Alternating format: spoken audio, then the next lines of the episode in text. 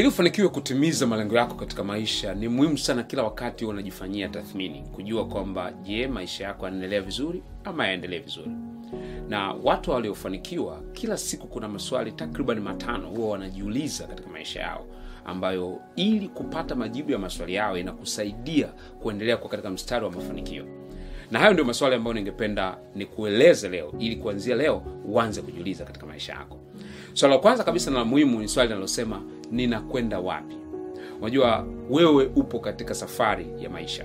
Na katika safari hii ni muhimu sana kujua mwelekeo wako uko katika eneo gani watu ambao hawafanikiwi katika maisha ni wale ambao hawajui wanaelekea wapi. Hawajui kesho yao itakuwa wapi. Hawajui wanafanya nini katika maisha. Kwa leo mjaribu kujiuliza usiamke tu asubuhi unaenda kazini. Usiamke tu asubuhi unakwenda kwenye biashara. Ni muhimu sana kujiuliza hivi ninakwenda wapi? Nataka nifike wapi? Nataka nifanikiwe kwa kiwango gani? Nataka kitu gani kitokee katika maisha yangu? Swali la muhimu sana hilo. Ninakwenda wapi hata wewe gari kama linakuja kama unatumia basi unatumia daladala huwezi tu kupanda kwenye gari bila kujua linakwenda wapi. Tafsiri yake ni kwamba unaangalia kwanza ili gari linakwenda wapi ndipo unalipanda. Kwa hivyo hivyo katika maisha kama haujui unakwenda wapi hakutaweza kuvutia watu katika maisha yako hutaweza kuvutia fursa katika maisha yako. Unakwenda wapi? Swala so, pili na la muhimu sana kujiuliza ni kwamba kesho mimi nitakuwa nani inawezekana kuna vitu unavifanya sasa hivi kuna vitu unaweka bidii kuviweka lakini swala la msingi ni kwamba hivi unataka kuwa nani katika maisha yako? Unataka kuwa mfanyabiashara sawa? Lakini mfanyabiashara wa kiwango gani? We ni mfanyakazi umeajiriwa ni sawa? Lakini kesho unataka kuwa nani? Kuna picha yoyote ambayo unaiona kuhusiana na maisha yako ya kesho?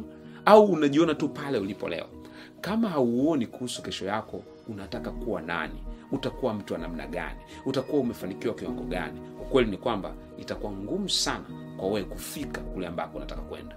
Unataka kuwa nani katika maisha yako? Ni swali muhimu sana ambao unatakiwa ulijibu.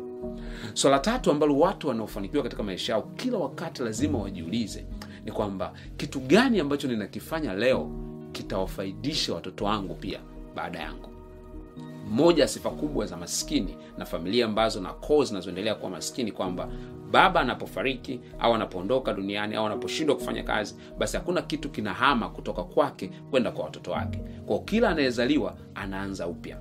Inawezekana hata wewe umekutana na kwamba utakiwa uanze kufaiti upya katika maisha yako. Kwa sababu hakukuwa na kitu ambacho kimetengenezwa maandalizi na mazingira yaliyoandaliwa na wale waliopita. Usifanye kosa hilo kwa watoto wako kila wakati jiulize kuna kitu chochote ambacho ninakifanya leo kitawasaidia watoto wangu kesho?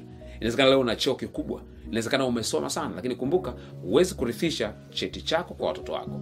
Huwezi kurithisha kazi yako kwa watoto wako. Swali la msingi ni kwamba kuna kitu gani cha ziada unachokifanya leo ambacho watoto wako kesho kitawafaidisha?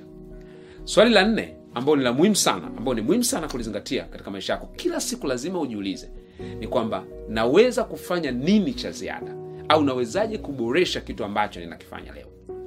Moja ya kosa kubwa ambalo unaweza ukalifanya kwenye maisha yako ni kuishi kwa mazoea. Watu wengi sana wanaishi kwa mazoea. Anaamka tu asubuhi anaendelea kufanya shughuli zake kama kawaida. Angalii namna ya kuongeza thamani katika anachokifanya. Angalii namna ya kuboresha katika kile anachokifanya. Usiwe mtu wa namna hiyo. Kila siku jaribu kujiuliza ni kitu gani ninaweza kukifanya cha ziada ni kweli uko kazini umeajiriwa unafanya biashara uwe ni mkulima kuna vitu mbalimbali ni unafanya sanaa. Lakini jiulize ni kitu gani cha ziada ninachoweza kukifanikisha ninachoweza kukifanya ili kufanikiwa zaidi? Na kama hujajua namna kujitofautisha ningekushauri tafuta video yangu nyingine ambayo inaeleza unawezaje kujitofautisha jinsi ya kujitofautisha.